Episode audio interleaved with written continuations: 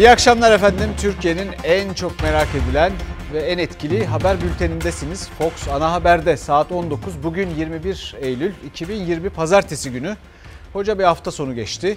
Ee, siz yine Gülbin Tosun'la harika haberler izlediniz. Ve biz de şimdi bu haftanın gelişmeleriyle karşınızdayız. Bugün bomba gibi bir bülten var. Bugün ne yapacağız? Bugün sadede geleceğiz. Bugünkü tabelamız, bugünkü hashtagimiz sadede gelelim. Niye sadede gelelim? Ya şimdi biliyorsunuz Türkiye için şöyle söylerler. Gazeteciler bunu hemen bilecekler. Siz de muhakkak duymuşsunuzdur. Türkiye gazeteciler için çok güzel bir ülke. Türkiye gazeteciler için cennet denir ya. Bu tümüyle yalan dolan bir laftır. Niye olduğunu söyleyeyim. Türkiye 300 senedir 5 tane konuyu tartışır durur. 3 gün, 5 gün, 2 hafta öncesini hatırlamaz. Hatırlamadığı için de aynı konuları dönüp dolaşıp tartışmaya başlar. Ama biz sadede gelelim istiyoruz. Bugünkü konularımız arasında elbette benzer konular var. Koronavirüsüyle mücadele var, okullar açıldı. Ee, bu koronavirüsüyle mücadelede sanatçıların devreye girmesi var, tabiplerin devreye girmesi var. Herkes bir dert anlatmaya çalışıyor. Ama işte siyaset dünyasında dinleyen var mı derseniz onların bir kulağından giriyor öbüründen çıkıyor. Onların onların derdi başka çünkü. Ekonomi var.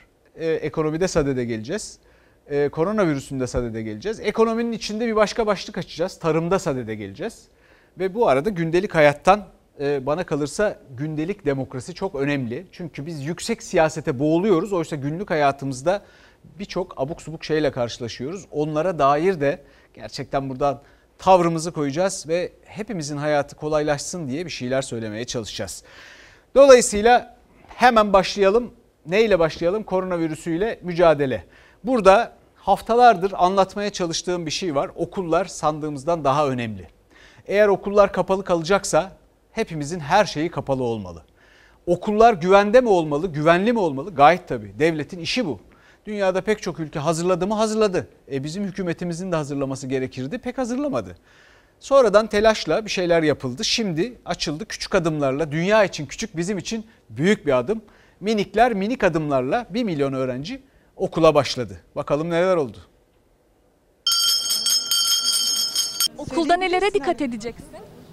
mesafeye, uzak durmaya, tokalaşmamaya. Elini dezenfekte et. Mümkün mertebe çok yakınlaşma kimseyle. E, ağız ağzı olma gibi böyle yaptık tembihlerimizi. Evlerinden anne babalarının sıkı sıkıya tembihleriyle çıktılar. Yüzlerinde maskelerle girdiler sınıflara. Tamamen yabancısı oldukları okul kavramıyla salgın döneminde alınan tedbirler altında tanıştılar. En zor kısmı da okul kapısında ayrılmak oldu anne babalarından.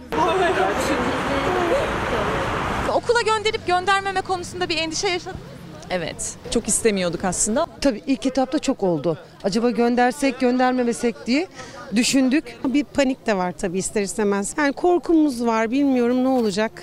Tedirginiz. İki hafta göndermeyeceğiz çocuğumuzu. Merak ettik geldik bakalım arkadaşlar ne yapıyor diye. Okullar uzun bir aradan sonra öğrencilere kapılarını açtı. Koronavirüs gölgesindeki ilk ders zili anaokulu ve birinci sınıf öğrencileri için çaldı. Yüz yüze eğitimin ilk günü işte böyle geçti. Öğrenciler heyecanlı, velilerse tedirgindi. Burada bir kalabalık oluştu.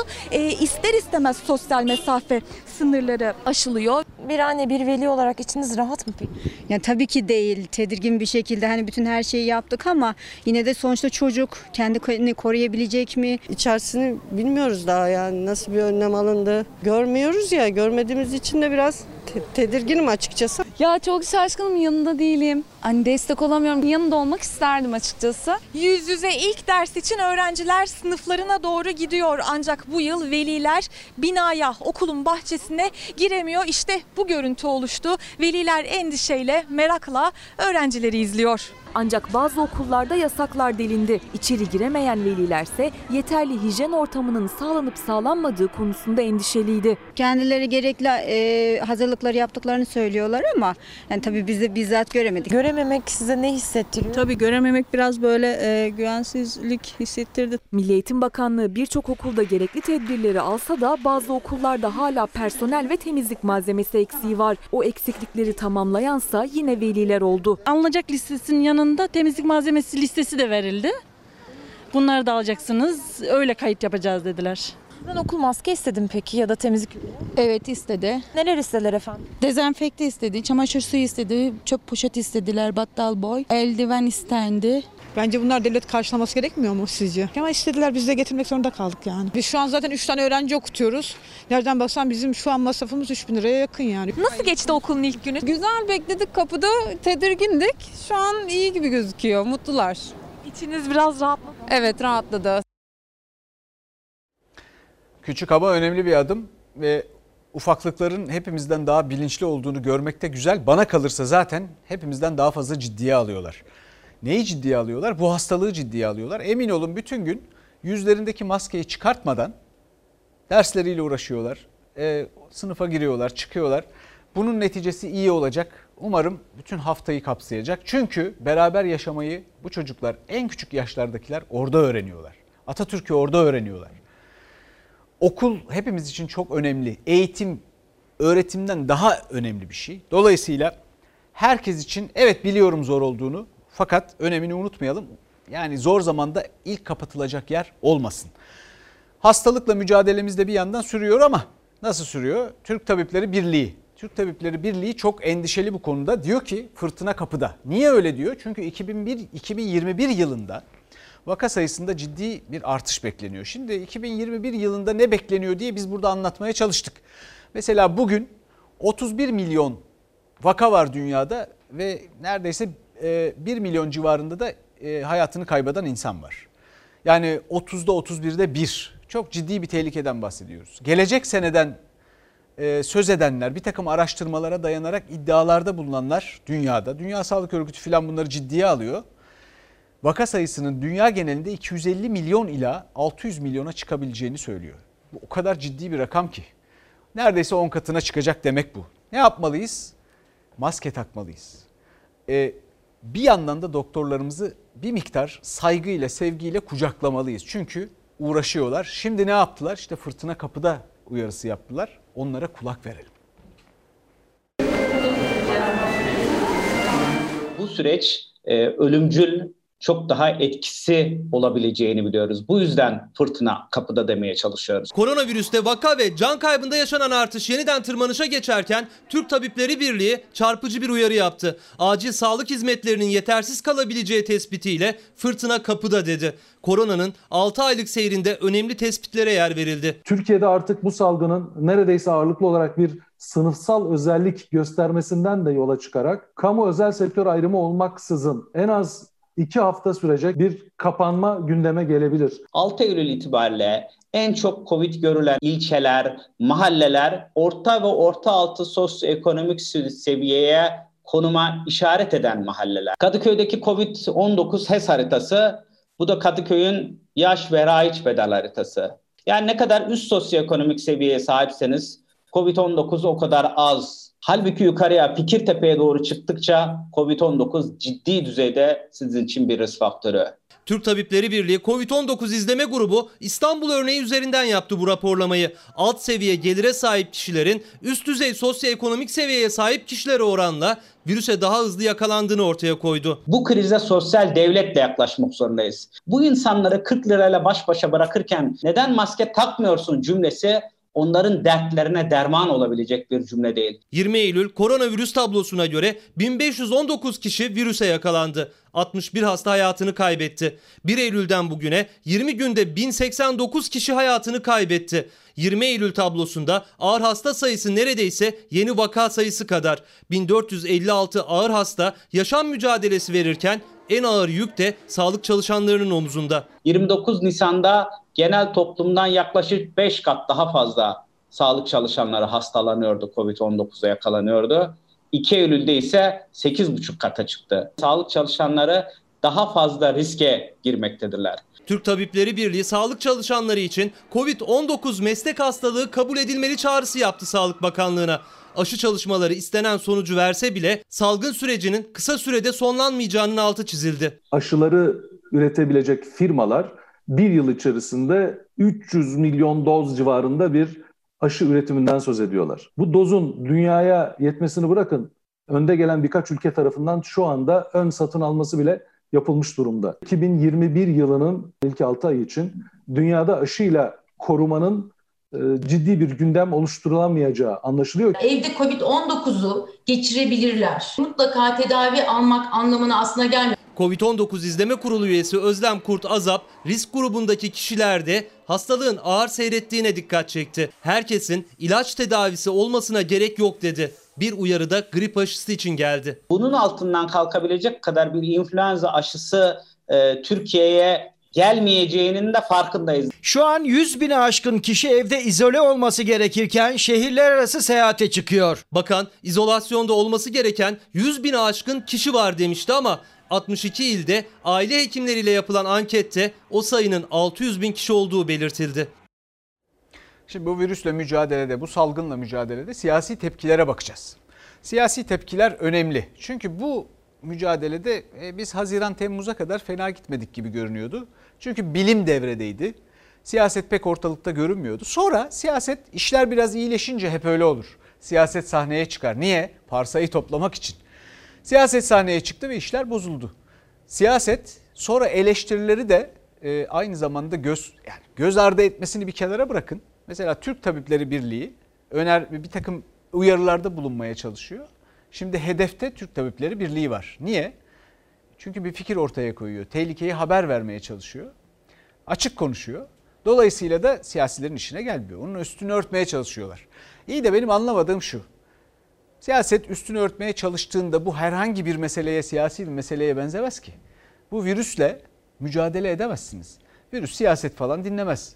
Virüs sizin kim olduğunuzla ilgilenmez. Bakın ben işte hiç kimseyim bunu söylüyorum. Siz benim kim olduğumu biliyor musunuz filan. Bunlarla ilgilenmez virüs. O yüzden bana kalırsa sağlık çalışanlarını, hekimleri hedef almak yerine hastalıkla mücadele etmek asıl önemli olan asıl doğru karardır.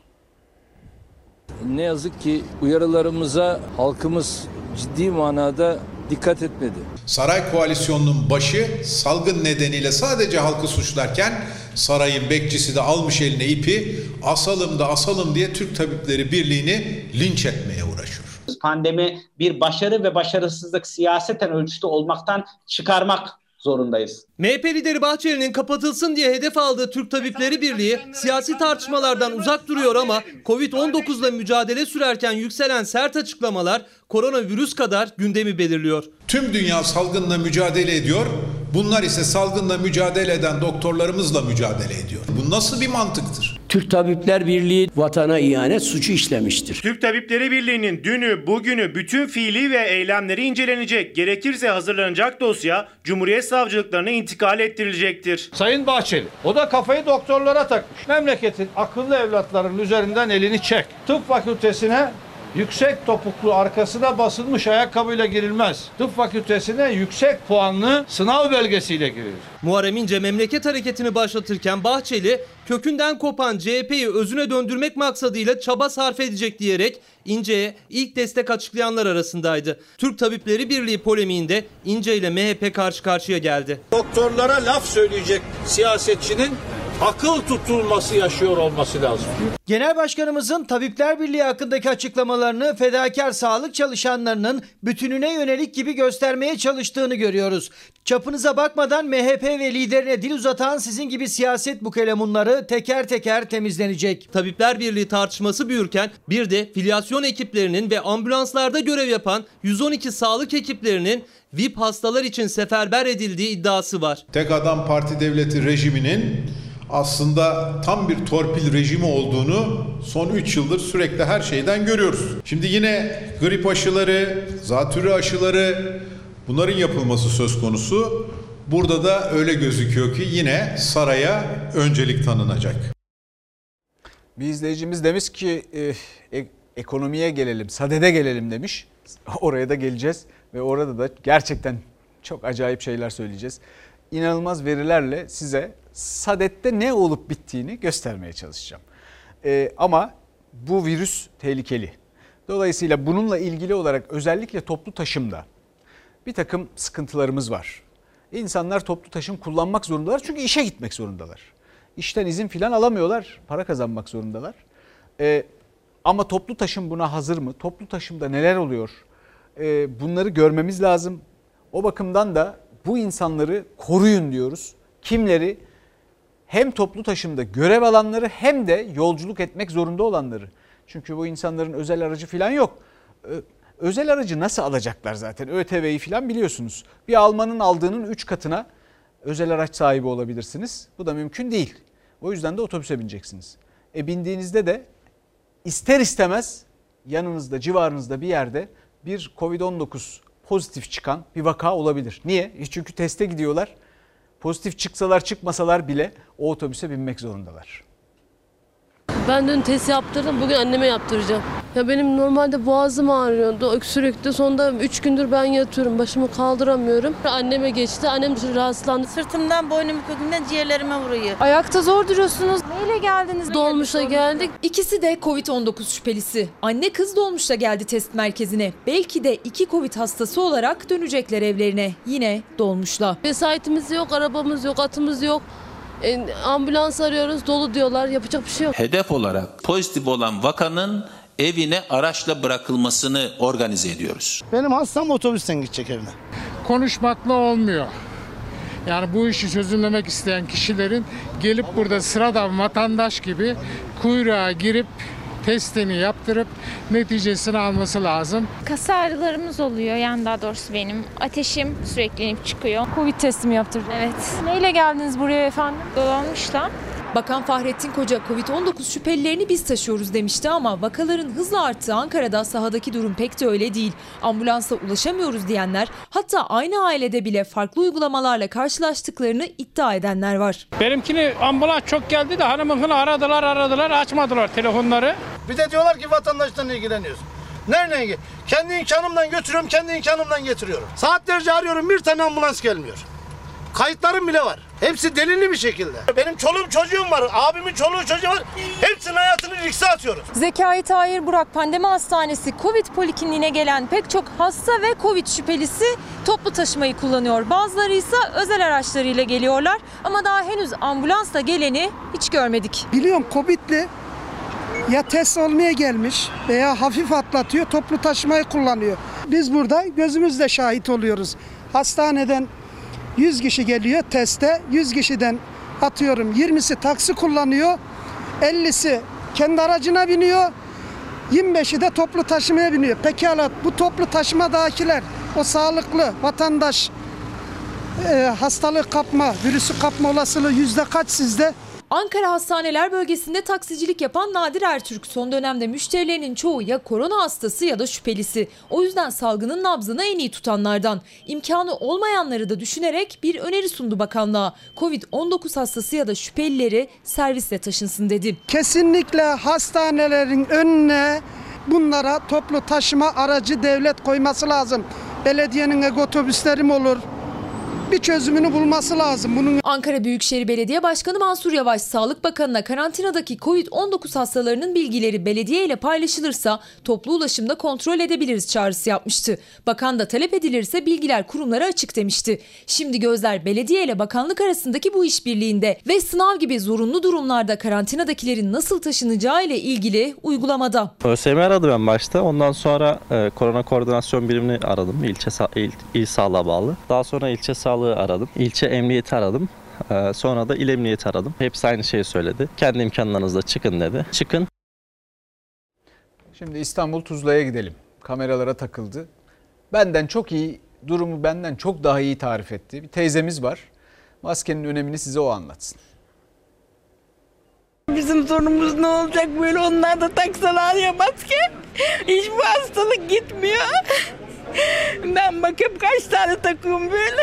Artık söyleyeceği tek kelime kalmadı. Öfkesini, kırgınlığını gözyaşları anlattı. 72 yaşında dışarı çıkmak zorunda kaldı ve koronadan korunmak için 3 maske taktı. Ama maske takmayanları, onun ve milyonların sağlığını hiçe sayanları görünce gözyaşlarına boğuldu. Allah daha yeni iki saniye çıkardı. 3 tane maske takıyorum. Ya onlar hastalığı yayıyor böyle bizim canımız yok mu? Yok mu bizim canımız? İstanbul Tuzla'da kaydedildi bu görüntü. Polis maske mesafe denetimi yapıyordu. Ve yine sokaklar koronanın tehlikesini anlamayanlarla, pişkinlikle maskesiz gezenlerle doluydu. Polisin uyarısı bile bazılarının umrunda olmadı. O zaman dondurma niye satıyorlar? Kapatsınlar o zaman. Unuttum. Şimdi çay, çay içtim daha yani. Vatandaşın sağlığını da tehlikeye atıyorsunuz. Doğrudur abi. Hem de İşte bu tablo 72 yaşındaki bir kadını isyan ettirdi. Kendisi üst üste 3 kat maskeyle dışarıdayken hiç maske takmayanlara seslendi. Bizim sorunumuz ne olacak böyle onlar da taksalar ya maske. Hiç bu hastalık gitmiyor. Şimdi sadede gelelim. Maske takanla takmayan arasındaki farkı söyleyeyim size. Türkiye'de böyle araştırmalar yapılmıyor çünkü koronavirüsüyle ilgili araştırmalara izin verilmiyor. Birçok üniversite var, pek çok hekim var. Ama bir araştırma yapamıyorlar koronavirüsüyle ilgili. Yapanlar da eğer yapıyorlarsa bilmiyorum yapıp yapmadıklarını. Onlar da açıklanmıyor. Hiçbirimizin hiçbir şeyden haberi yok. Bir veri yok elimizde. Maske takanların %80 bu virüse karşı korunduğunu ortaya koyan bir araştırma var. En son Amerika'da yayınlandı bu. %80 koruma ne demek biliyor musunuz? Şimdi bir aşı bekliyorsunuz, hepimiz bekliyoruz. Bu aşının hangimize ne zaman ulaşacağı pek de belli değil. Çünkü aşı ile ilgili de çok tartışma var. Efendim bazı ülkelerdeki tüm insanlara mı yoksa bütün ülkelerdeki bazı insanlara mı aşı e, e, ulaşacak? İkincisi önemli. Öyle olması lazım ama bu göreceğiz. Ama aşının koruması üretenler söylüyor. Şu anda 4 tane çok yakın olan aşı üreticisi var. Diyorlar ki 50-60, %50-60 koruyacak. Bu maske %80 koruyor.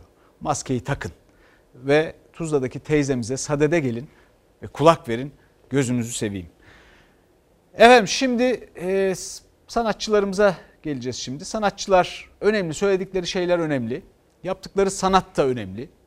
E, oyuncunun sanatıyla müzisyenin sanatı Oscar Wilde'a göre en üstteki iki sanat. Biri biçim, biri e, performans olarak. Şimdi oyuncular ödül aldılar. Ödül aldılar ama ödüllerinden bahsetmediler. Bu ülkedeki aksaklıklardan bahsettiler. Demokrasiden bahsettiler. Sanatçılardan demokrasi çıkışı diyelim. Onur ödülü. Ben bu ödülü son derece onurlu ve ilkeli bir biçimde emek veren Türk Tabipler Birliği'ne hediye edeceğim. Salgın döneminde canı pahasına mücadele eden, kayıplar veren hekimlere yönelik siyasi tartışmalarda doktorlara destek sanatçılardan geldi. Usta sanatçı Rutkay Aziz, Altın Koza Film Festivali'nin İstanbul Beşiktaş'ta yapılan ödül töreninde aldığı onur ödülünü Türk Tabipler Birliği'ne adadı. Sizlerin de selamlarınızı ve alkışlarınızı göndererek onları selamlayacağım. Hem sağlık emekçilerini hem de tabipleri. Tekrar tekrar sağ olun aydınlık günlerde görüşmek umuduyla.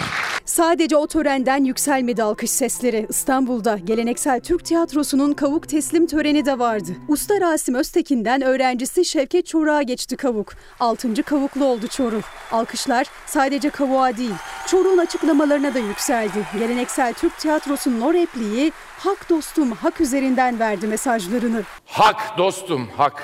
Hak demek adalet demek. Hukuka uygunluk demek. Hani şu mumla aradığımız hak, hayi hak. Gerçek demek, doğru demek. Doğruyu söyleyen ustalarımız en büyük geleneği tiyatro salonlarından çok mahkeme salonlarında arz endam etmeleridir. Bu geleneğin temsilcilerinden Usta Müjdat Gezen ve Metin Akpınar siz seyircilerini 12. ayın 18'inde Adalet Sarayı'ndaki gösterilerine beklemektedir. Salgın sürecinde en çok darbe alan, kepenk indiren tiyatroları ve tiyatrocuları da unutmadı Çoruh. Ustaların parasızlığı da bir gelenek. Gerçekten. Usta Raşit Rıza bizim lokanta diye bir lokanta açmış zamanında işsiz kalınca. Hazım Körmükçü Beyoğlu'nda seyyar piyango satmış. Pandemi dönemi böyle devam ederse Bizden simit almayı unutmayın. Şevket Çoruk'un söylediği hak dostum hak bugünün tabelası da olabilirmiş. O bizden güzel söylemiş. Şevket Çoruk tiyatroya çok yatırım yaptı. Bütün varını yoğunu tiyatroya e, doğrusu hibe etti adeta harcadı. O kadar önemli ki kendisine teşekkür borçluyuz.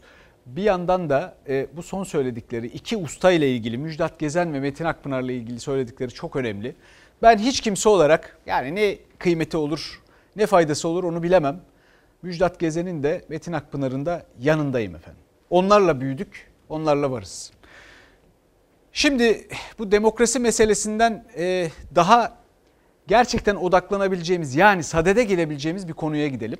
Şimdi bu salgınla ilgili önlemler filan gerçekten mücadele önemli ama siyaset dünyanın bir takım ülkelerinde bu salgın önlemlerini demokrasiyi kısıtlamak, demokrasiyi azaltmak için de kullanıyor. Yani bir çeşit o hal fırsatı gibi düşünüyorlar herhalde. Bunun bir faydası yok. Salgını önlemeye faydası olmadığı gibi sonra bunun bu şekilde kötüye kullanılması da hatırlanacaktır. Bugüne kadar Türkiye demokrasi konusunda epey yol aldı. Bundan geri dönmeyelim. Mesela Kanal İstanbul'la ilgili e, bir eylem var. Kanal İstanbul eylemine özel yasak getirildi. Valilik tarafından. Neye dayandığını şimdi göreceksiniz. Sonra üstüne iki çift laf edeceğiz. Orada da sadede geleceğiz. Toplamlı gösteri ve yürüyüş, basın açıklaması ve toplu resim sergisi, müzik dinletisi, konser ve etkinlikleri, çadır kurma. Resimli yasak. Harika arkadaşlar. Bu karar çok özel çıkarılmış bir karar ve Rüya Hanım resim neden? orada sahilde doğa resimleri çizecekti. Resim sanatıyla ressam arkadaşlarımız böyle bir aktivite yapacaklardı. Muhtemelen bunu da duydukları için orada hiçbir boşluk bırakmamak üzere. Şarkıda söyleyecek miydiniz? Çünkü yasak içinde şarkı da var. Evet, şarkı da söyleyecektik ama o da yasağın içerisine girmiş oldu. Son dakika yasaklar cep telefonundan yüzlerine okunurken çevrecilerin tepkisi şaşkınlıkla gülümsemek oldu.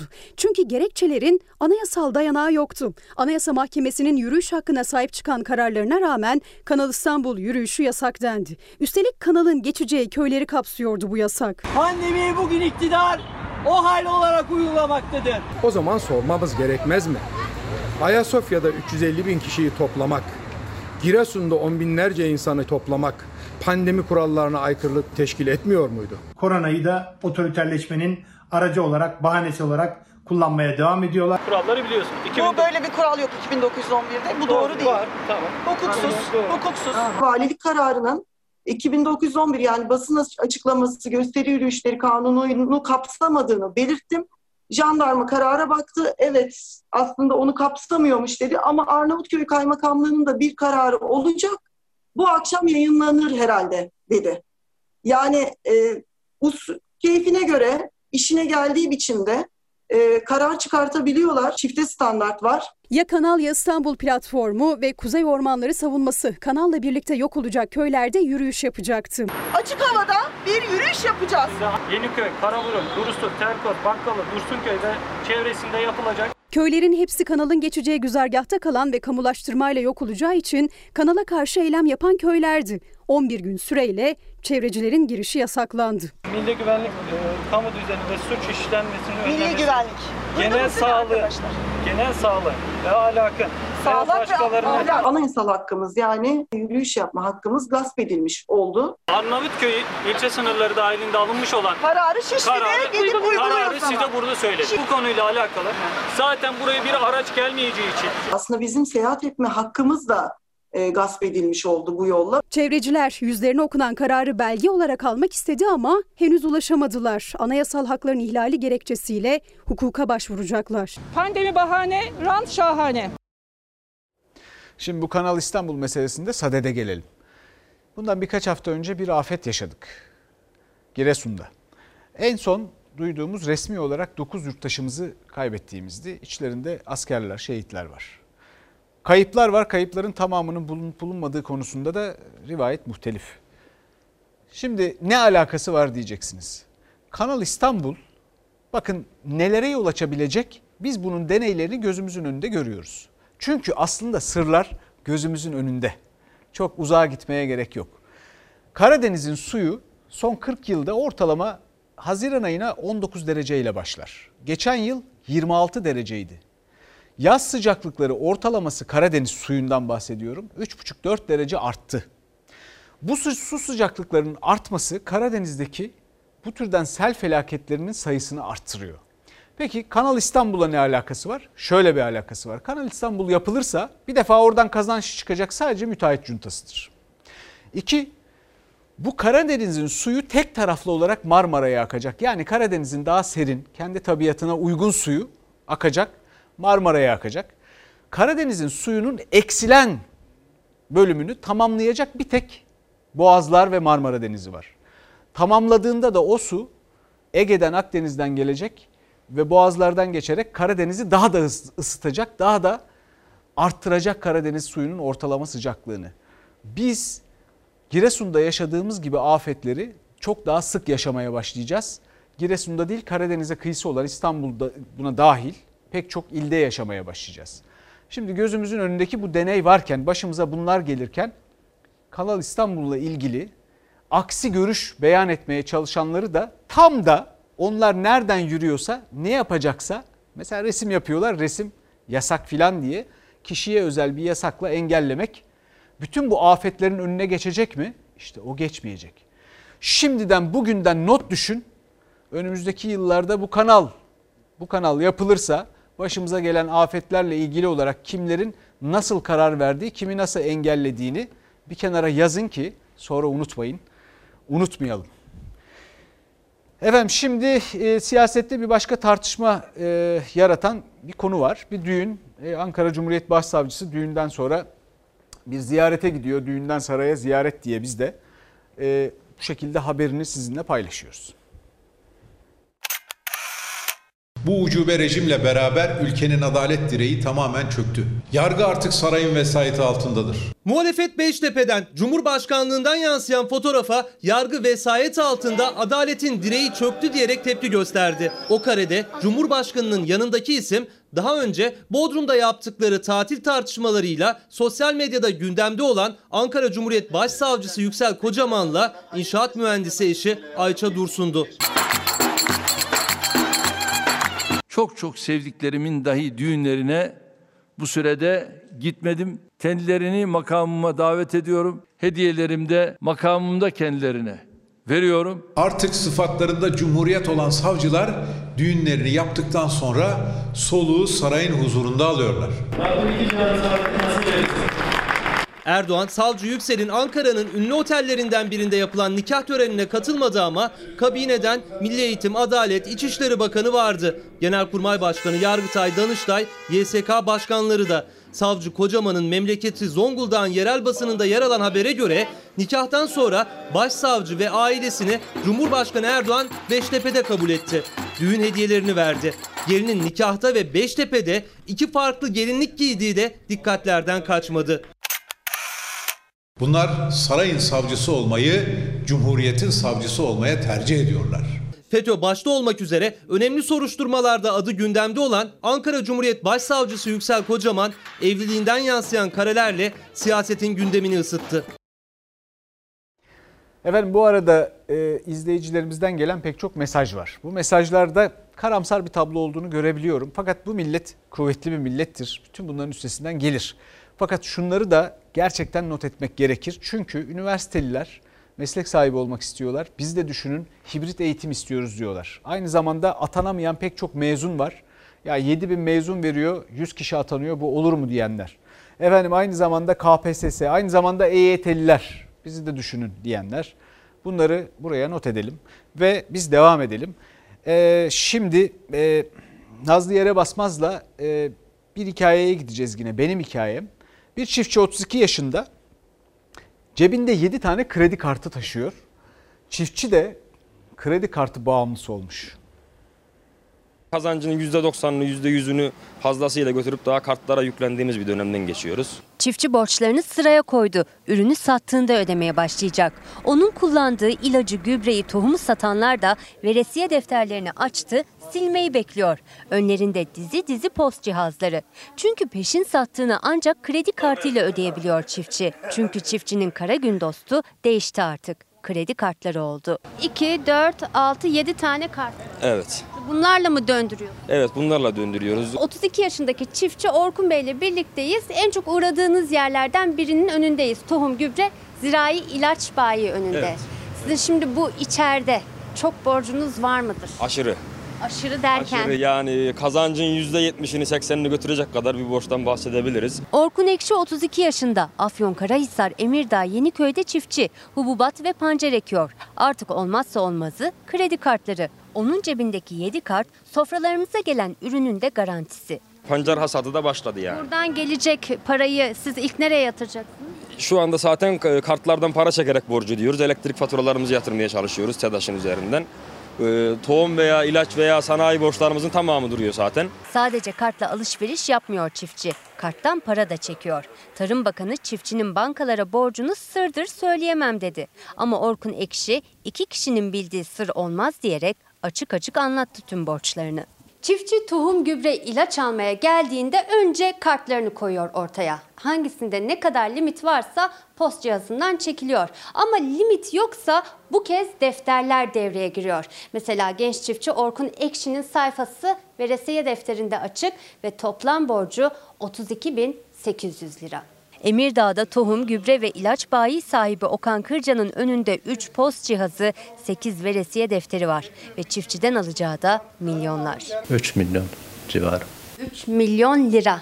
Evet. Toplam çiftçiden alacağınız. Alacağımız. Tamamen borca çalışıyoruz zaten. Kırca sattığı ürünü dövizle alıyor. Yani çiftçi Türk lirası ödese de borcu dolar üzerinden belirleniyor. Dolar euro değiştikçe fiyatlar değişiyor. Son bir yılda %30, 40, %50 değişti. Bayideki enflasyon %50'lere dayandı ama TÜİK aynı fikirde değil. Tam da bugün tarımsal girdilerdeki artışı yıllık %6,74 olarak açıkladı.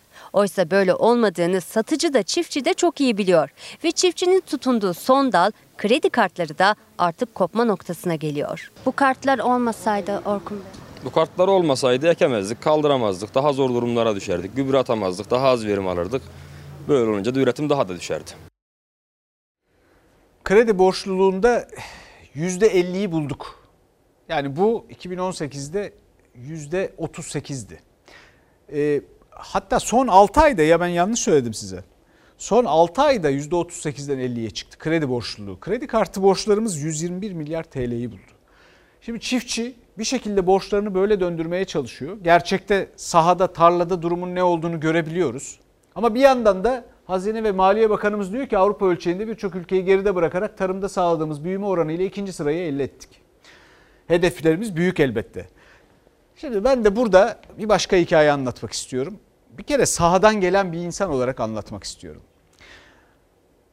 Bakın 1959 ile 61 arasında Çin'de büyük bir kıtlık yaşandı. Mao'nun talimatlarıyla bu dönemde tarımsal ürün ve verim çok artsın istendi ve talimatla yapıldı bu iş. Bu konuda da veriler gelmeye başladı bir süre sonra Çin'de. Amaç da şuydu hem sanayiyi besleyelim, çalışan çift işte orada işçileri besleyelim. Hem de ihraç edelim ve oradan elde ettiğimiz sermaye ile sanayimizi kuralım. Bu arada da köyleri sürdüler. Nereye? Şehirlere sürdüler. Nereye? Fabrikalarda çalışsın diye sürdüler. Tarlalarda çalışacak pek pek fazla insan kalmadı. Şimdi Türkiye'de de mesela son 12 yılda çiftçi sayısı %48 azaldı. Mahalle yaptık ya mesela köyleri işte o tam o sürgünün adıdır neredeyse. Köylerimize nedense tahammül edemiyoruz. Tarım yapan insan sayısı 1 milyon 200 binden son 12 yılda 600 bine inmiş durumda. Afganlar, Suriyeliler şu bu yapıyor bizim tarımımızı. Mao'da ne oldu? Veriler gelmeye başladı. Veriler çok yüksek geliyor. Gerçekten çok başarılı olmuş. Ama neden öyle? Çünkü kendi kariyerini düşünen ya da canını düşünen bilmiyorum. Bütün bürokratlar rakamların sonuna bir sıfır eklemeye başlamışlar. O arada bir takım hazırlıklı olunmayan afetler yaşanmış elbet. Sonunda Çin'de ne oldu biliyor musunuz o iki yılın sonunda? 45 milyon insan açlıktan öldü. Çünkü rakamlar doğru değildi. Söylenenler verilen o, o, o taahhütlere uysun diye şişirilmişti. Şimdi ben Türkiye'de birkaç rakam daha vereyim size. Türkiye'nin 80'lerdeki hayvan varlığı 85 milyon. Şu günlerde 65 milyon diye telaffuz ediliyor. Bu arada Türkiye'nin nüfusu 30 milyon kadar arttı. Üstüne bir de turist. Yani bu sene 15 milyon bekliyoruz. Normalde de 30-40 milyon turist. 5 milyon da Suriyeli göçmen, e, düzensiz göçmen ekleyin. O etin bize yetmesi mümkün mü? Değil. Ama biz artmış gibi görünüyoruz. Nasıl görünüyoruz acaba? Çünkü o rakamlarda benim gözle görüp şahit olduğum şeylerden bahsediyorum. Bir takım krediler veriliyor, bir takım hayvanlar alınıyor. O hayvanlar kayda geçiyor. O hayvanların alışverişini organize eden mesela işte damızlık e, merkez birlikleri gibi bir takım birlikler var. Oralarda ne yapıyorlar biliyor musunuz? O hayvanları o insanlar kesiyor, satıyor, şu oluyor, bu oluyor ama o hayvanlar bildirilmiyor. Niye? Çünkü üstüne destekleme almaya devam ediyorlar. Bu rakamların gerçekleri yansıtıp yansıtmadığını bir kontrol etsinler lütfen. Şimdi e, bir izleyenimiz demiş ki e, beni eleştirmiş muhtemelen yine kendinden bahsediyor diye. Vallahi hiç kendimden bahsettiğim yok ama eleştiriyi e, elbette e, dikkate alıyorum. E, ve sadede geliyorum onun bahsettiği ekonomi. Efendim ekonomide biliyorsunuz dolar, döviz, şu bu tutmak için e, muhalefetin eleştirilerine bakılırsa 100 milyar doları yaktık. Sırf dövizi tutmak için ama ne oldu? Dolar oldu 7.60 63'ü falan gördü bugün. Euro oldu 9 e, Türk lirası. Demek ki tutamadık. Demek ki devlet de dövizle borçlanıyor. Niye? Çünkü bu artışın sebeplerinden bir tanesi de devletin Türkiye içinde dövizle borçlanıyor olması. Avro 9 liraya, dolar 7 lira 60 kuruşun üstüne çıkar. Bu sefer de dış güçler suçlu olur. Ne güzel ülke yönetmek. Bugün kur çıkar, yarın iner. Yarın çıkar, öbür gün iner. Birincisi şunu sorayım size. Dolarla mı maaş alıyorsunuz? Bugün Türkiye'de kur üzerinden ekonominin durumunun e, takip ediliyor olmasının en önemli sebebi Türk lirasının itibar kaybetmesi, dünyadaki en ucuz para birimlerinden biri haline e, gelmesidir. Döviz rakamları Eylül'ün 3. haftasına yeni rekorlarla başladı. Avro 9 lira, dolarsa 7 lira 63 kuruşla tarihi zirvelerini gördü. Kurlardaki tırmanış siyasetin de gündemine oturdu. Sayın Cumhurbaşkanı ekonomi pik yaptı diyorum. Dolar zirve yaptı, euro zirve yaptı. Avro yeni haftaya rekorla başladı. Bir ay önce 8,48 lirayken yeni haftanın ilk işlem gününde 9 lirayla tarihinin en yüksek değerine ulaştı. Artık 1 avro almak için 9 Türk lirası vermek gerekiyor.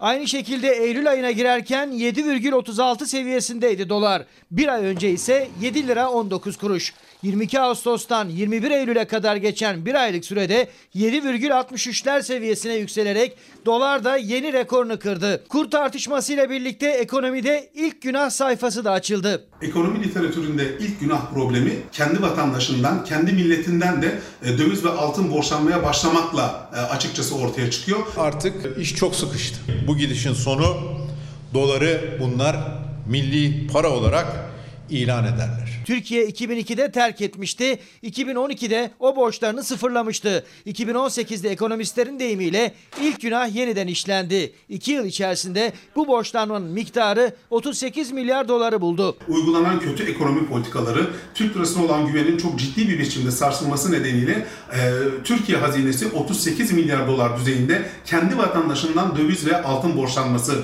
e, yapmak zorunda kaldı. Bakan olduğumdan beri her gün Türkiye batıyor. Türkiye Büyük Millet Meclisi'nden aldıkları borçlanma yetkisi 140 milyar liradır. 8. ayda daha 249 milyar lira borçlanmıştır. Kur artışında tazelenen rekorlar ve ekonomi yönetimine dönük ilk günah eleştirileri arasında gözler 24 Eylül'de Merkez Bankası'nın yapacağı kritik toplantıya çevrildi. Efendim şimdi bir iki çocuk annesinin yaşadığı dehşet anları var fakat çok akıllıca davranmış. Kaput üstünde kendisine saldıran kişiyi polise kadar götürmüş.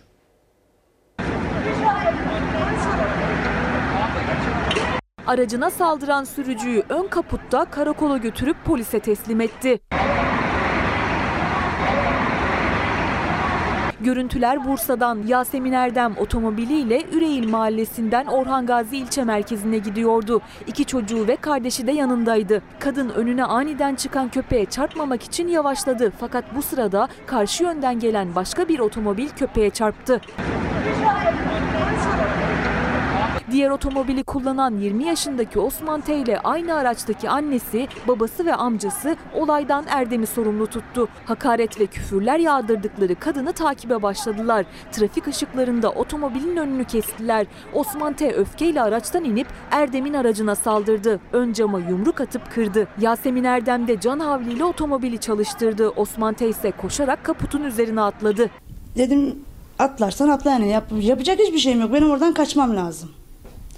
Neyse ben devam ettim sürmeye.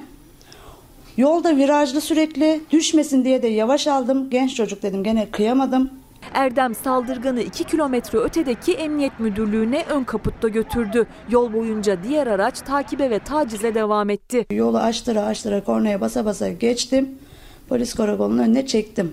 Polisler de şaşırdı. İçeriden seslendim alsanıza niye bakıyorsunuz diye. Osman T ve yakınları gözaltına alındı ancak ifadeleri alındıktan sonra serbest bırakıldılar. Şikayetçiyim. Sonuna kadar da gideceğim. Biz ölümden döndük. Yasemin Hanım'ın eline sağlık. Şimdi bir ara efendim. Efendim bugünün koronavirüsü tablosuna bakalım. Dünle kıyaslayarak 1519 dün yeni vaka sayısı bugün 1743 artışı görüyorsunuz. Hayatını kaybeden yurttaşlarımızın sayısı 61'den 68'e yükselmiş.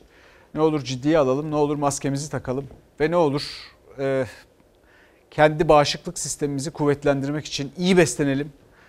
Özellikle de bana e, kulak asmıyorsanız Müslüm Baba'ya kulak verin. O diyor ki yeşil biber için ne dediğini bilirsiniz. C vitamini deposu. Diyor ki e, menemen için söylüyor tabii bunu. E, yumurtaya can veren Allah yeşil biberi nasıl yarattın? Müslüm Baba önemli bir insan. Bizim bu virüsle mücadele için sadece bedenimizi değil aynı zamanda ruhumuzu da beslememiz lazım. Bağışıklık sistemi huzurlu olmamıza dolayısıyla müziğe de bağlı. Bugünlerde İstanbul Müzik Festivali de var. Ne olur kaçırmayın. 5 Ekim'e kadar e, ve YouTube'dan ücretsiz de izleyebilirsiniz konserleri. Bizden sonra Yasak Elma var yeni bölümüyle. İyi akşamlar efendim. Yarın görüşmek üzere.